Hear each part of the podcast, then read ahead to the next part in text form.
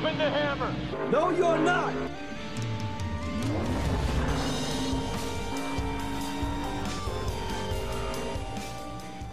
Hello, and welcome to Dropping the Hammer with Daniel McFadden. I'm Daniel McFadden, uh, and with me, as always, is my co-host, uh, James Crow. Say hi, James. How's it going, everybody? and uh, with this show coming out after the historic uh, Bristol dirt race over the last weekend, we I wanted to have someone who was uh, at Bristol, and uh, with us this week is a friend of mine, Jacob Seelman of SpeedSport.com slash magazine. How are you doing, Jacob? Not bad. Um, I'm still finding dirt a couple days later in places that I didn't know dirt could get. Thank you, Bristol. But uh, thank you, Bristol, because that was an absolute blast. There, I've done a lot of things in eight years in the industry, and I can say with complete certainty there are a few things that I've done that rival what happened on Monday. That was a it, it, wasn't perfect, no, but what it was was a lot of really good things that I think they have to build on. And I can say I, for one, had a ton of fun. Um, I'm excited for, for 22 already to get here and, and try it again and see, uh, you know, see some of the things that they do to make it better. But uh, I'm just kind of I'm just kind of soaking it in, you know. Other than yeah. that's the first race I've been to this year. Oh, really? Okay. The, the, what, what, a way to kick it off, huh? yeah, exactly. Did the 500 and did Bristol. So regardless, I can say I've done the two biggest things all year, which I'm. And they were both rain delayed. you didn't have to bring that part up. So I think the con factor is you. That's it, right? Uh, do you really? Do, is it now? I know you had uh, Matt Weaver on recently, so instead of blame Weaver, it's now blame Seelman. Is that how this works? In 2021, it's the year of Seelman, Seelman and Rain. Um, so uh, I guess first off, before, before we get into this, Jacob, give our give our listeners just a little bit of, background on you. Like, how, long have you been with Speed Sport, and how did you get there? So I'm actually. Uh, it's funny. I just crossed my third anniversary, so I guess we're officially now, as the end of March, starting year four with uh, Speed Sport and the sister company Sprint Car and Magazine. So um, kind of split my time between both of those. Um, it's been a lot of fun. I, I, think I've definitely learned a lot. I've been in the industry as a whole for now uh, going, you know, starting year nine. That makes me feel old. Wow. Um, you know, the first five years uh, of writing, I more or less did, kind of did it myself. Just tried to push content to to get an opportunity, and uh, you know, eventually just kept pounding the path until things worked out. I mean, you know, to to be able to, I, I kind of I, I, guess you'd say uh, shot shot the shot to try and get an opportunity. You know, Speed Sport had kind of indicated maybe about the time that I reached out that they were looking, you know, looking for a potential situation, and you know, things have just kind of grown over the last couple of years, and I think I found a really good home in the industry, at least somewhere that I feel extremely comfortable with, and you know, it, it's one of those things where. I don't just want to be there to be there and move on. I want to be mm-hmm. be there and you know make it bigger and and make it better than what it was when I got there. And I feel like we're on that path. And you know they, they always say, and I know it's cliche, but they say if you love what you do, you'll never work a day in your life. And I feel like that's what yeah. I've been for years. I absolutely love it there. Love the people there, and you know being able to work in this sport was my dream from the time I knew any better. So, you know, we're, we're okay. enjoying it. All right. So before Monday, how, how much dirt racing have you covered?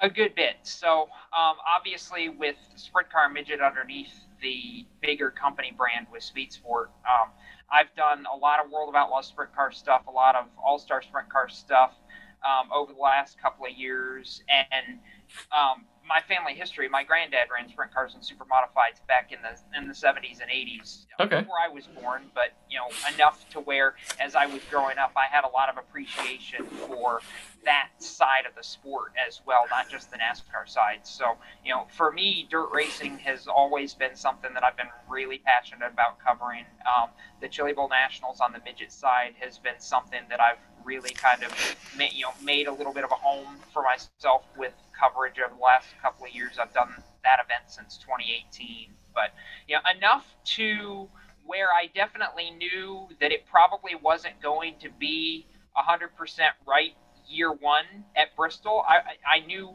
obviously they had done the World of Outlaws stuff 2000, 2001. And yeah. I had seen some video of that.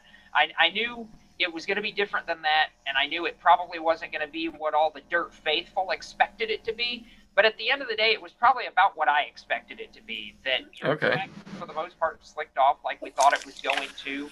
Um, heavy stock cars kind of you know do do a little bit of a number on a dirt track like I expected, and it got a little dusty. Like I yes, it did. So, so, you know, so okay, so when like I said, you know, I said last week when you know when when the trucks went to Eldora, like I thought it would be inevitable that the Cup Series would be on dirt at some point. Um, and then then they then they dropped that on us. You know, they announced that last year. So when like, what was your initial reaction when they announced they were the Cup was going to be on dirt at Bristol, which isn't a traditional dirt track?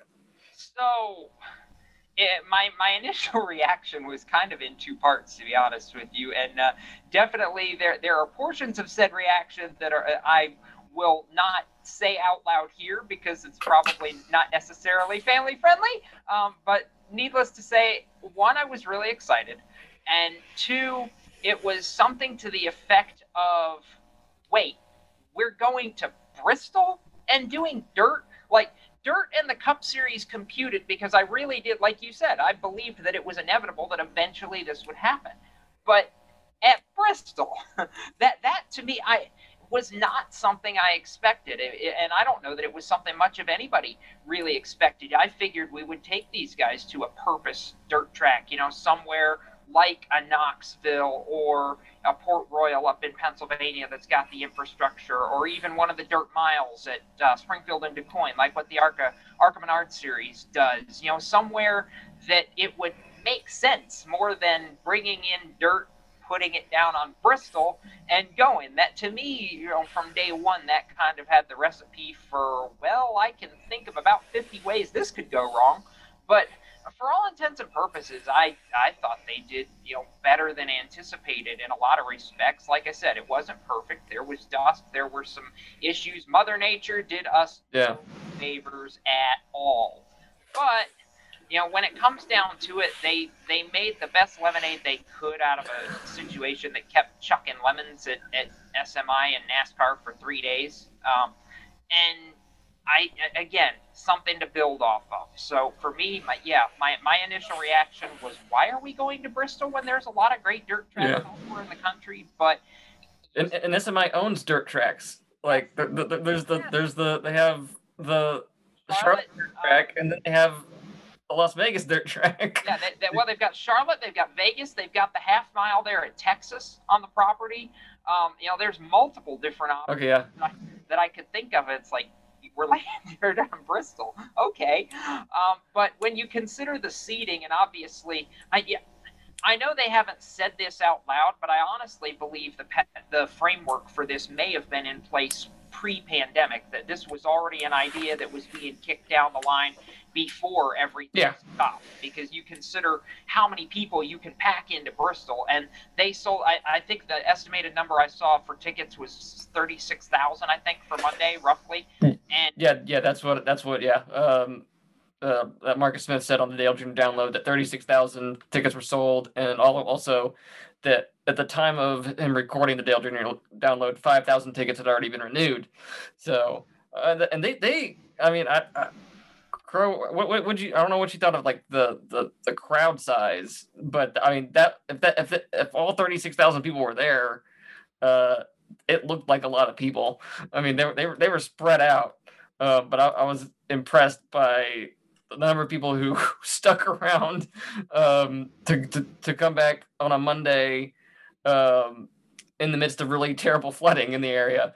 So I, I, really believe on that, Daniel, that it was a case of people. You know, people wanted to see history. I feel like people wanted to see this race because they wanted to see what would happen. Nobody knew going into this what was going to happen, and and I was just as surprised as you were. You know, being at the track, looking out from the press box in three and four, and going. Man, there really are a lot of people here. Um, even spread out with 140,000 or whatever it is nowadays seats at Bristol, you could still tell there was a lot of people. It was easily, uh, you know, I think the, probably the biggest crowd we've had since the pandemic started last year, and it was a really good feeling. You know, just the vibe. I actually had stepped down a level to uh, the the, level there where the grandstands are right underneath the, the press box at one point during the weekend. And, you know, you could just feel some of that ambiance, that, uh, that energy back having the crowd that we did have there. And, you know, I think it was a great thing. I, like you, I was, I was, I guess, pleasantly surprised, I'll say, by the amount of people that, that stayed on a Monday. I know sometimes that's a, that's a hard thing, but I, I, tend to think maybe we'll get more of that going forward because you consider it's been so tough to get people to the racetrack because of the pandemic restrictions. Uh, it almost makes me think that going forward we're going to see a better, you know, better crowds and stuff like that because people, it may give a lot of people in this in the sport and around the industry a new appreciation for for what we've got once we can get it back to capacity crowds and get closer to normal here hopefully over the next couple of months. Yeah, there, there, I think there's definitely going to be like a honeymoon phase. Yeah. Um, um, so like, I think after you know a season of basically no crowds, my my depth perception on what will constitute a good crowd, um, just going off an eye test is com- completely out of whack now. So I, I once we're like, oh, everyone can come back, I'm like, is, is this a good crowd? Is it? I, I, I don't remember anymore. So, um, so Crow, uh, g- give us your thoughts on the first uh, NASCAR Cup uh, dirt race in 51 years. Well, uh, on the subject of crowd size, um, if it hadn't been a you know decent crowd size, at least it would have been hidden by all the dust. not wrong. He is not wrong. All right. No, it, it was it was a really good time. Um, you know, had to wait a few days. Um, and I'm really bummed that we didn't get the heat races for the truck race. Um, I yeah, I really like the idea of heat racing for just in general with racing. Um, but it's sort of a staple of dirt truck racing, at least what I'm used to. So the, I was a little bummed that we didn't get that. Um, I would like to see that with the um, Cup Series, and if they if we do another if the Xfinity race um, series races on dirt next year, I'd like to see it there. Um, but no, overall it was really good. Um, it was uh, chaotic, and and uh, I, I forget what you texted me back, Daniel. Oh yeah, when uh, you know Bell and Larson crashed. It's like I think you believe I believe you texted me. It's like anyone's race now. I mean, yeah, yeah. I mean, that that that okay. J- Jacob, correct me if, if, you think I'm wrong, but th- this the, the the Bristol Dirt Race is not a dirt race intended for people who are used to dirt racing. Yes, that that is probably the most accurate description I could come up with. This is not a normal dirt race. This is not a dirt fans dirt race. This is a dirt race where I don't want to say you completely turn normal upside down and just throw it in the trash bin, but yeah, more or less you kind of turn it upside down and throw it in the trash bin. It's yeah, not much of traditional dirt racing applies when you consider you're putting you know, 3,400 pound heavy stock cars on yeah. a racetrack and turning them loose for about, in this case, what I'd consider about 50 laps longer than maybe a, a, a dirt race probably should be. Yeah, yeah, yeah, yeah. I was gonna, I was gonna say that at some point. I think they could lop off 50 laps. I, th- I think a two, I think a 200 lap race would work a little bit better. Do two 75 lap stages and then a final 70 lap stage. If that, that's my math See, I would be fine with the 250, but I think they should have um, instead of the competition cautions, they should have just done five stages, 50 laps each. Well, uh, yeah, then but then you you yeah you, they, they they want for the most part all the races to be except for like the Coke 600, they want all the the, the points distribution to be equal across yeah. all well, the races. Well, maybe maybe you still have three stages, but the two the two competition cautions just treat them like the end of a stage. Park everybody, um, you know, let them do what they're going to do. Go do your stuff on the track. You know. Okay, uh, that, that could work, but like like you know like as you like as you brought up, Crow, like Bell got taken out early. Larson became a non-factor. I think he was what involved in three wrecks. It's I had I had him in two. Okay, but like, but by the end of the race, his car looks like what a car would have looked like at Bristol 20 years ago, yeah. before the damaged vehicle policy. I did feel um, a little nostalgic. yeah, I, yeah, I definitely did. Um, but like, no, no one except for Ricky Stenhouse Jr. finishing second, like none of the dirt guys, none of the dirt ringers who are in this race really contributed to, to, to the show.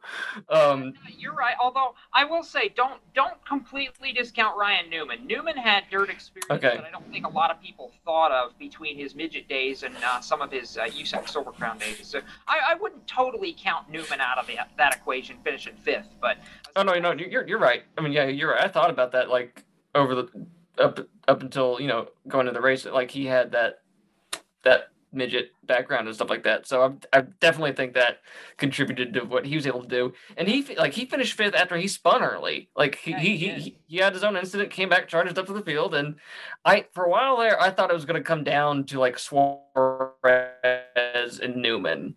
I thought that's the way things were going to settle out. But then uh, Joey Logano comes out of nowhere. like uh, no one no one had Joey Logano winning this race. No one. no, I, I- think everybody had to either Bell or Larson winning this race because of their vast amount of experience and what they did. And when you know, of course, it's ironic they go out in the same crash and uh, like and like like Crow said to you, it's anyone's race now. Um, and, and that was really the case. I I didn't have Joey Logano coming up through there and being a contender, although I give him credit. He spent a lot of time running a dirt modified between February to now to get enough knowledge to be dangerous in that race. Uh, you know, I definitely didn't have Daniel Suarez coming and be it in this mix, but I think to me that shows the infrastructure that Trackhouse has put together in you know just Mhm. in such a short time to turn that team into a contender. And I don't think you, I, I don't think that's going to be the end of what we see out of that 99. But you're right. Uh, the other dirt ringers, yeah, I thought Stewart Friesen would be able to do a whole lot more with the Spire opportunity than what he did, and he was pretty much a non-factor. I think ended up a lap down in like 23rd, 24th place at the end of it. Um, Chris Windom, I don't think we'll ever really know what he might have been able to do Mhm. engine go south on him pretty early. Shane Golobic was involved in that very first crash that uh, took out Anthony Alfredo and Eric Almirola, and what a nasty, what a nasty hit for for Almirola too. I, I don't know that I've seen a hit like that at Bristol, even on the concrete, in several years. Well, actually, I, I mean, I I thought watching most of the race that the accidents looked to me like accidents you would have seen on pavement. Yeah, I That- know. That, that to me is like, I was like, this this is really just playing out how a normal race would have. Um, like, um, just everyone's sideways more. Yeah, I, Um, think, I think the uh, the lessened speed was offset by the lack of braking ability. yeah, I'll buy that. I'll buy that from Crow. He's got a good point there. So, oh no, yeah, I, I, I, I should ask. Um, I don't think anyone asked asked anybody like, "Hey, how, how was the braking out there?" So that, that that's some, something that if I ever get the chance, I will ask someone. What was it like braking at Bristol in the dirt? So, but um, so at one point, okay, when we got to the dust cloud over Bristol. And we're going to a single file restart for the first time since I don't know, like 2005, I think it was, or 2000. Uh, th- th- before 2010 i'm pretty sure Yeah. so it, it's been a while like I, I wasn't sure what was why they were doing it but then like people explained especially like stenhouse and his post-race availability like that's something that that, that you do on dirt when Yeah. the track conditions aren't great is you go to single file restarts it's like oh, oh, oh okay okay fine all right yeah. So, and I can explain actually a little further on on what Stenhouse said. Um, so the reason for that is basically twofold. Either one where you have visibility issues for a double file restart, which is some of what we saw, and the other time it really comes into play is if you have a uh, you know track conditions where one lane has taken rubber and it's really dominant compared to you know whether whether that's the inside lane taking rubber and being really fast or the outside lane taking rubber and being really fast. Uh, if you've got one dominant lane, more often than not they'll go to single file restarts to uh, Okay. so as to not disadvantage wh- whichever is the non-dominant lane on a double file restart. Hmm, okay. I think we did have some of that in Sunday's race, particularly the last about 75 laps. I think the bottom lane, uh, you know, right against that inside berm, really started to take some rubber um, instead of just being that black, shiny, slicked off. That shine started to go away. The rubber started to lay down more, and that bottom lane, you know, it was just you saw it with Denny Hamlin the last couple of restarts. It was just so long, and there was so little grip around that outside lane. You just couldn't make up the speed um, that that inside lane had with the rubber. So I, I, do think that also played into it somewhat. Stenhouse said he was one of the ones over the radio that was pushing for them to go to single file as they ultimately did. Okay, so but so around that time, you you you you sent out a tweet into the universe saying we were now in 2008 Indy or Brickyard 400 territory, and I like no no this is not even close. Why did you why, why did you tweet that? Why did you think we were in that territory? So there was part. Uh, if if I could have that one back, I would change. I, I would adjust the wording to soften it a little bit. Okay. But it's one of those where I was so taken aback by the fact that we were actually going into the changing. You know, I'm used to it in dirt track racing having to change things on the fly sometimes. But NASCAR through the years has proven to be so structured, so almost set in their ways, if you will, that I, I was completely taken aback when they actually decided to do what I really believed they should have done and and gone to the single file restarts. Obviously, we were having the that was right after the point where I think we'd had either two or three back to back cautions as well for incidents that were some visibility issues where at the at the moment that I sent that tweet out, I really did not envision the race getting any better. I felt at that point that it was only going to go downhill from there. And this is one of those times where I've never been so glad to send a tweet out into the universe and be wrong, or at least partially wrong, because they did the best job that they could during that last break of adding water, you know, more water than they had all day to the racetrack to somewhat mitigate the, it didn't totally mitigate the dust but it somewhat mitigated the dust, made at least the you know both lanes a little closer to even for a little bit, and I think set us up with some decent racing that I wasn't genuinely sure that we were going to get during that final stage. I honestly, at, at the point I sent that tweet out, I honestly believed the track had kind of gotten to the point of no return where there was no amount of water or track prep that was going to save it from being a complete mess during the last stage because I've seen this play out with longer distance dirt races before where the track just gets to a point where you have it's either single file single groove or it's single file single groove and people get so impatient that they just start running people over to try and make positions and at that point, then it's it's a bit of a disaster, even if that is uh, kind of what Old Bristol was for so many years. So I, I, will say, you know, I'm not afraid to stand up and say when I'm wrong, and I don't feel like I was totally wrong on that, but I was wrong enough that the that, that last 50 laps was genuinely better than what I was prepared, you know, in my mind for it to be. So yeah, just just for reference for everyone who's listening, the the 2008 Brickyard 400 was a just a complete disaster of a race because they had to throw a caution like what was it every 10 laps or something 10. like yeah, yeah. they had to throw a caution every 10 laps the tires just would not hold up yeah the, the they they brought a bad tire they apparently like there wasn't good, good enough testing and so yeah they were throwing cautions every 10 laps and that that was the race that kind of like sent the brickyard into a death a death spiral.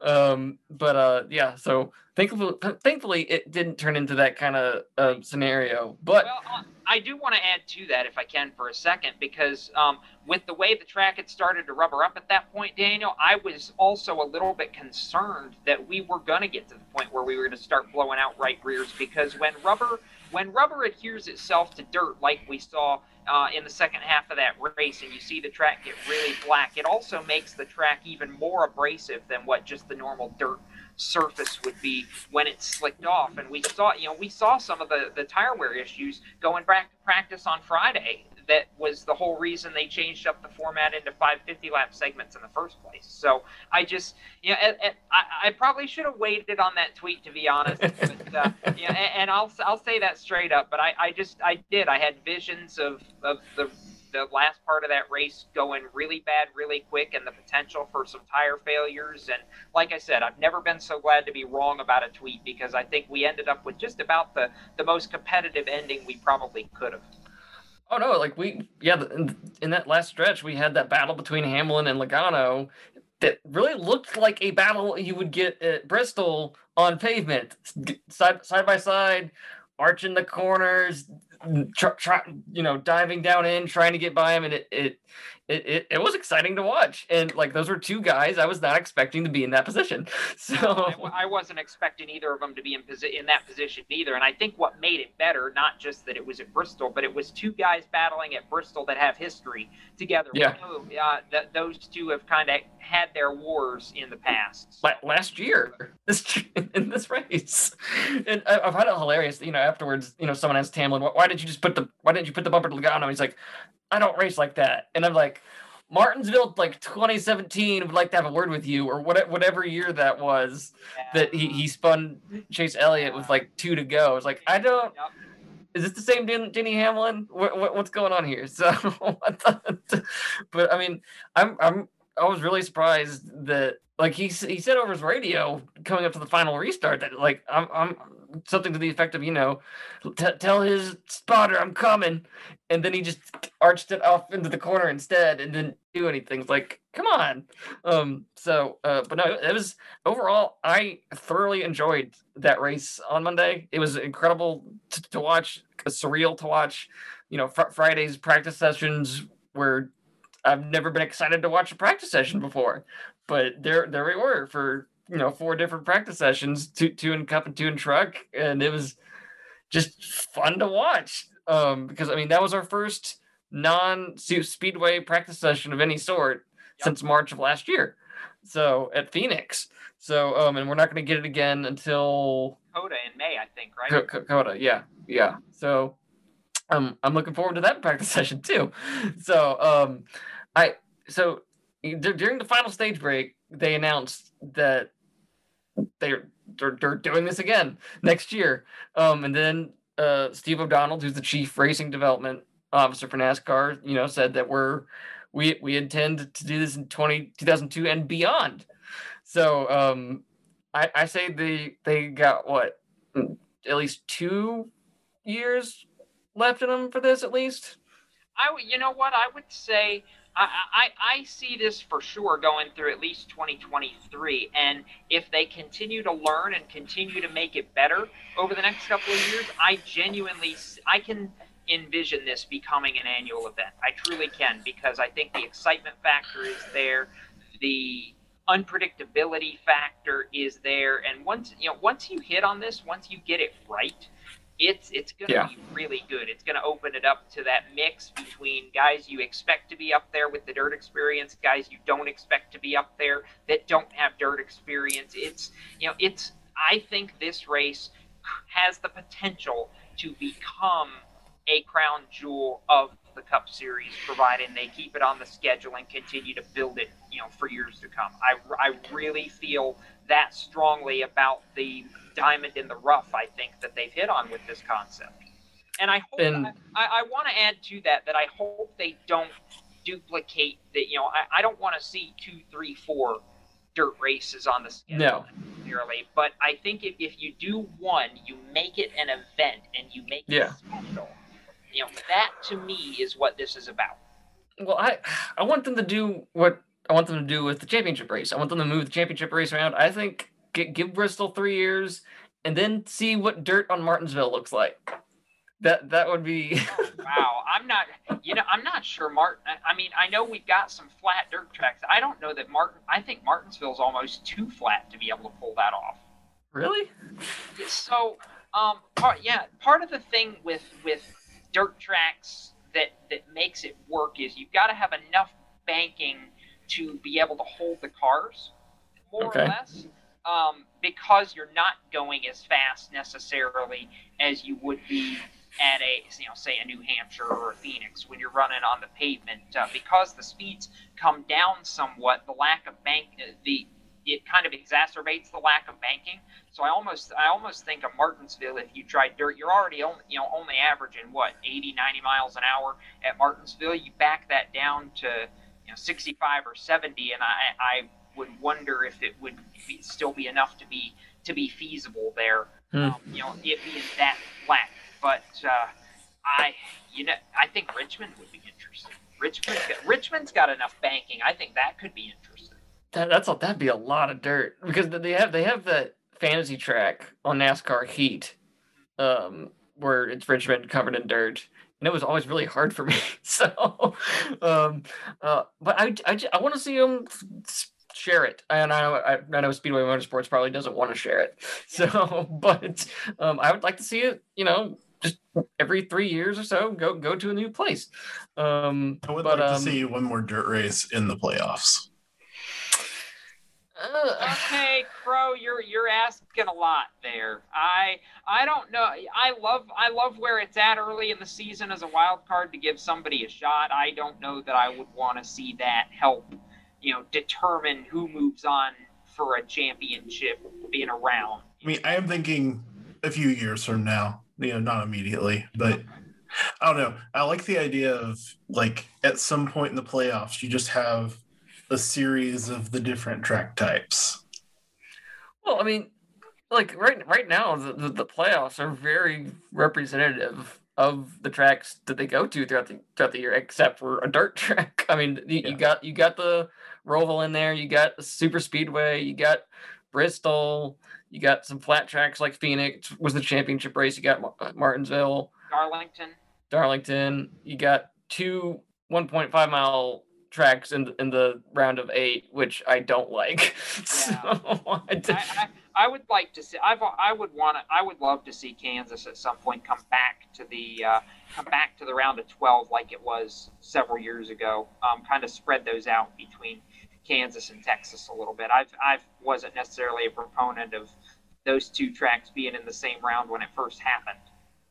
So yeah, but like, like I believe the playoffs should be representative of the season. So, but I don't know what you do with a dirt race. Whether maybe one year you just make the Bristol night race the dirt race, just swap them for one year or something like that. Uh, which I mean, well, if if if they've learned their lessons from this year, next year's dirt race will probably be at night.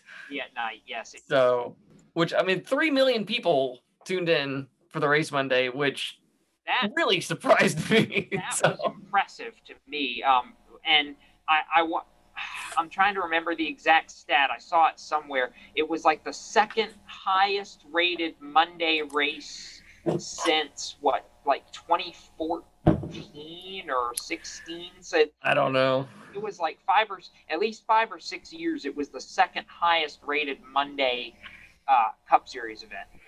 Which Well- to me, I thought was really representative. Well, I, I- just like I, I was ticked off that the race they were airing the race at three before for an event that Fox asked for. We Yeah. want this dirt race. So, but sorry, it's Monday. We have to wa show um, America's Most Wanted in an episode of 911. We, we th- those take precedence over this sporting event that we specifically asked for. Um, They also I- changed the truck series race time at the last minute too.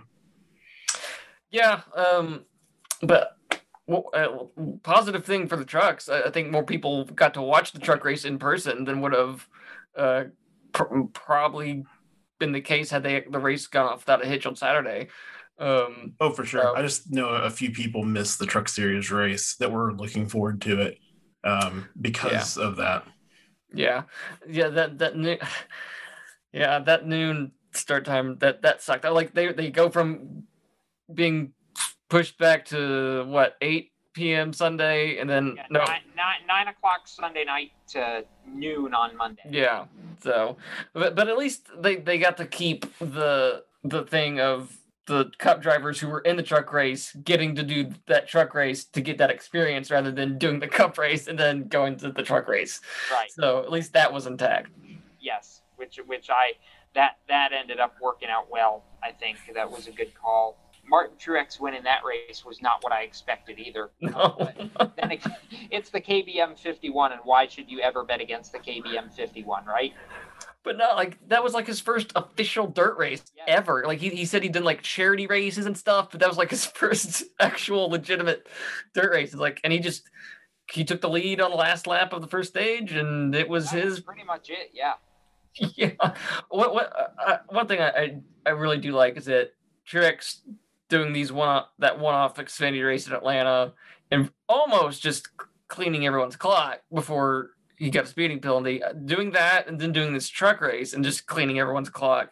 I've really I think really showcased how good of a driver Martin Truex Jr. is that I, I think Mike gets overlooked. I mean, a lot of his wins have come, you know, in the last four four years, and um, but I think this really showed that he's a very adaptable driver um, at this point in his career. Yeah, I agree. I, it's funny. Uh, his crew chief, Cup crew chief James Small, said that he Martin told him earlier in the week he felt like he missed his calling as a, as a dirt track driver. But uh, no, I, I, do think uh, that he's overlooked sometimes as one of the better drivers of the generation. I mean, he's got the championship. He's you know he came on late, but has come on very strong, and I, I sense a different confidence about him this year compared to last year. I think they've finally figured out this no practice thing and how it works for him and what they need to do to be able to give him some good race cars. And I think you'll see more of this out of that 19 team going forward. I know they weren't necessarily a, a big threat last year. I think that changes as we get into the summer. Okay, all right. I think that closes the book for now on Bristol Dirt, unless either one of you guys has some lasting impressions from the race. No, I'm just happy that we had it, and I'm happy that we're gonna have it again. So yes, here, here. All right, Crow. What time is it? It is the do do do do do. McDowell Dum dum. yes, it is time for McDowell Watch. All right, our uh, our intrepid Daytona 500 winner, Michael McDowell, uh, finished uh, Monday's race in 12th, and that's after uh, he was in an accident in um, on lap 153. That one of those big pileups. Um, he was able to avoid a car in front of him at like at the last minute, and instead of damaging his front fender, uh, only damaged back. And uh, so after he finished uh, stage one in 22nd, uh, he finished stage two in 20th before uh, gaining uh, eight spots to 12th. Um, and since he technically doesn't have a history at uh, Bristol Dirt, it was his best career finish on Bristol Dirt. But it follows him finishing uh, 10th and 14th at Bristol last year on the concrete. And those are his two best finishes there on uh, Bristol concrete. So um, he's now 12th in points. Uh, that's plus one from where he was uh, last week. Uh, he's 144 points behind Denny Hamlin. And as we go to Martinsville, Michael McDowell does not have any top tens at Martinsville ever. Uh, his best finish is 14th, and that came in the spring. Uh, uh, he has a grand total of 20 starts on the half mile paperclip. Uh, so, Jacob, what, what are your uh, thoughts on what McDowell's been able to do uh, through seven races this year? I have to say I'm tremendously impressed. Uh, really, that he's been able to keep the stability of his runs going. I'm not going to say every week they've been super strong, jump off the page. Wow, there's Michael McDowell sort of runs. But Yeah. you know, I, I when I looked down the final order and realized, you know, here he is coming home with a 12th place finish, it was like 12. Okay, that's this is really good. Um, especially for somebody, another somebody who doesn't really have any dirt experience. Um, you know, I this has been a about a continued progression for front row, I think, and the fact that we're seeing them now more regularly with that car in the top 50. I think you know top 15s right now, if we're talking about that kind of consistency, is a really good thing for that 34 team. And as we know, that kind of performance when you get to round one and even somewhat into round two with the wild cards that are there can help you advance you know, from round to round. He may not have the playoff points, but those kind of finishes can be enough if you can avoid the mishaps that tend to befall some of the playoff uh, contenders once we get that far. So I, I, like the foundation that they're building. I like where he's at, and I think this is indicative more than anything of how far Front Row Motorsports has come over the past 12 to 18 months. I think they've really taken strides to become maybe what I would call a tier two team in the Cup Series. You know, maybe not at the elite level of the Hendricks or the Gibbs or the Stewart Haas's, but on the level where you can see them playing with, say, the uh, you know Wood Brothers or you know the that back end that 15th to 20th in points, you know, where you can knock on the fringes of, mm-hmm. of a playoff berth if, if things go right. I feel like that's where they've gotten to, and I, I don't think you can understate that that's really important like this was his best finish since uh, Homestead. He finished sixth at Homestead. Um, he was 17th at Las Vegas, uh, 23rd at Phoenix, 19th at Atlanta, which I, I recall right was his best career finish at Atlanta. So um, so 12 and then 12 Monday. So he, he he's yeah he hasn't been flashy ever since Homestead. Um, but yeah, that's that's a a finish that you know that team could use. But he does he does need to get some stage points at some point um, between in, in the season. Um, because if you you don't, you're not really. I mean, I'm not expecting him to get playoff points, um, but um, yeah, he's got to be kept some mid race runs. Um, I mean, I know it's that that's harder. You know, they don't have practice or anything like that. Um, but yeah, going forward, they, they, they really need to show show show some flashes here and there. Yeah, no, I agree. I, I, I do agree on that. But you know, they're they're working towards that. I feel like.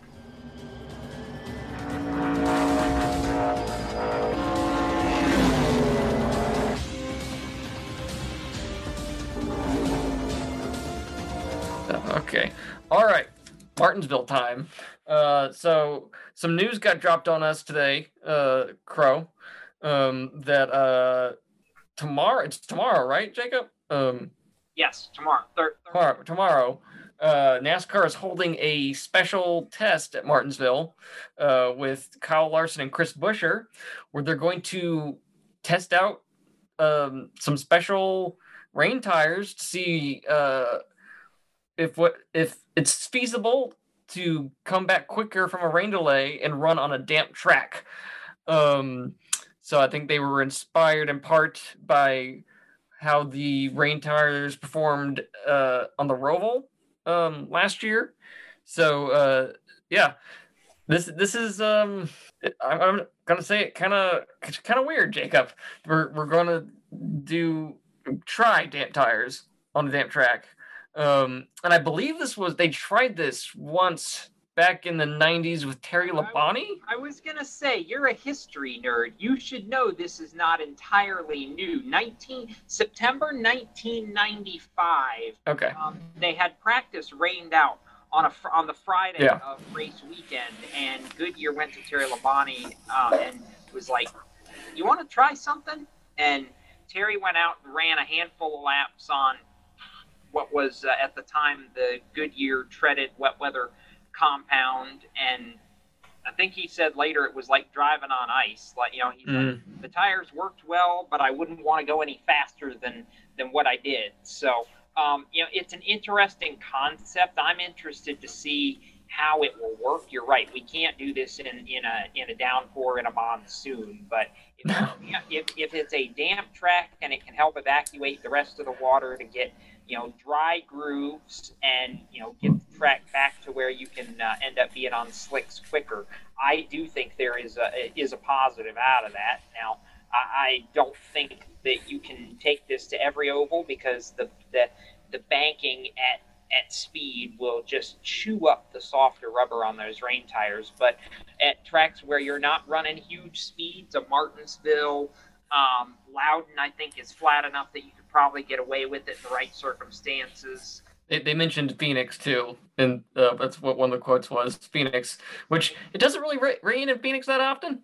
Um, it rained, but uh, it rained uh, what last fall at Phoenix? Or... Last fall? Um, no, sorry. Um, the the race weekend earlier this year. My fault. Did it? I think it delayed the ARCA race a little bit. Oh, oh, okay. I, I think I remember that. Okay. Uh, it that I mean, rain is how Dale Jr. got his last Cup win at Phoenix. So Every once in a while, it does rain in the desert. So, but um, yeah, I, think it's interesting. I'd like to watch it, I, and I know every time it feels like you know they bring out the wet tires on the road course. So, someone asks on Twitter, like, ask Bob Pockrass or someone, why, why can't why can't we do rain tires on an oval? Well, first off, physics. Um, uh, it's in very that just it, no, it would not end well. so Well, we're, we're Uh. gonna find out if it's gonna end well or not So- about 24. Well, less than 24 hours. So I mean, like usually when they're asking that question, they're talking about a big goal or something like that. So yeah, like I said, I'd, I'd like to see it. Um, if they institute that like this year, that, that that's very nimble of of NASCAR and Goodyear to do something like that. Um, which There- I mean, it, it almost makes you want it makes you wonder if this has been something that's been in the works through the off season because I don't think it's something they could just pull out of their hats and you know be ready to go within a week. I feel like this has probably been going on a little bit longer and this is we're just now hearing about it. So, but yeah, we should, it should be interesting to get results from that. Um, all right, Martinsville itself. Uh, we're, we're on a we're on a bye week this weekend, so we'll be going to, to, to Martinsville next weekend. So uh, the defending winner at, at Martinsville is of course Chase Elliott, uh, but the defending winner of this race, uh, when it was held last on a Wednesday last year, um, was Martin Truex Jr. And he's he's kind of my uh, my early pick to to go back to back in this race. Um, wh- what are your thoughts on the season going into Martinsville so far? Um, my well, my thoughts on the season are I think we're going to get to eight for eight by the time we're done because of the three guys that I think you need to watch in that race. None of them have gone to victory lane yet, so which which is shocking when I toss the names out here in a minute that none of the three guys that we're we're getting ready to talk about have won yet this season. But that's just how bizarre 2021 has been. Um, I feel like this is going to be a race that rewards the guys that traditionally run well at Martinsville. We always talked about this track being a veterans racetrack, a track where experience matters, and I think that will happen again, regardless of the fact that it's going to be a night race. Three guys. Oh, by the way, uh, shameless plug to the modified race Thursday night because uh, you you want to talk about what the best race of the weekend is going to be. That race will be the best race of the weekend. Why? Because modifieds and Martinsville. D- need I say any more? Um, good old short track racing. It's been way too long since modifieds have been there. I just wanted to make sure we get that in because I'm All right. I'm going to be up there for that one on thir- next Thursday night, and I'm really excited about it. Um, Cup race though, three guys to watch. 19 as the defending winner, 11 because he's Denny Hamlin and he has like five grandfather clocks, and Chase Elliott because not only is he the most recent winner at Martinsville from last fall, but Hendrick Motorsports has been really, really, really, really, really good there for a really long time. And he's got the, the extra weapon of Chad Knaus no longer being a crew chief, but being Yeah. president of competition at Hendrick Motorsports. Chad's kind of good and has a few of those grandfather clocks too. Uh, I, I think you're going to see a very much renewed Hendrick Motorsports effort um, at Martinsville, and we're going to see that team somewhat dominate uh, over the course of the day. I think you'll see all four cars run really well there, but I do think I just have a funny feeling that we've been waiting for the nine to be a cut above the rest, and I think this is the race where the nine is a cut above the rest. And if you uh, wanted to go ahead and, and threaten me and say pick somebody, that's who I'm going with. I say Chase Elliott wins next Saturday night. Okay. Well, Jacob, you mentioned going eight for eight. That's a reference to that we, we're, we're, we've gone seven races with seven different winners so far this year, which is the first time since 2014, um, which is just really incredible. And like you said, Chase Elliott, defending champion, hasn't won. Denny Hamlin, who leads the points, Hasn't hasn't won. Which that's the like I don't know how far back you'd have to go to find. Yeah, the guy who's led for six of the seven weeks hasn't won a race. When was the last time that happened? Um, so, uh, also, also with 2014, the seventh different winner, which was a Texas race, which was rain delayed to Monday. Monday was Joey Logano. who, who- yeah, Joey Logano. So uh, history doesn't uh, repeat; it rhymes. I, I, I like that nugget. Um, is it so? Um, you know, w- what are your Crow? What are your thoughts about going to Martinsville?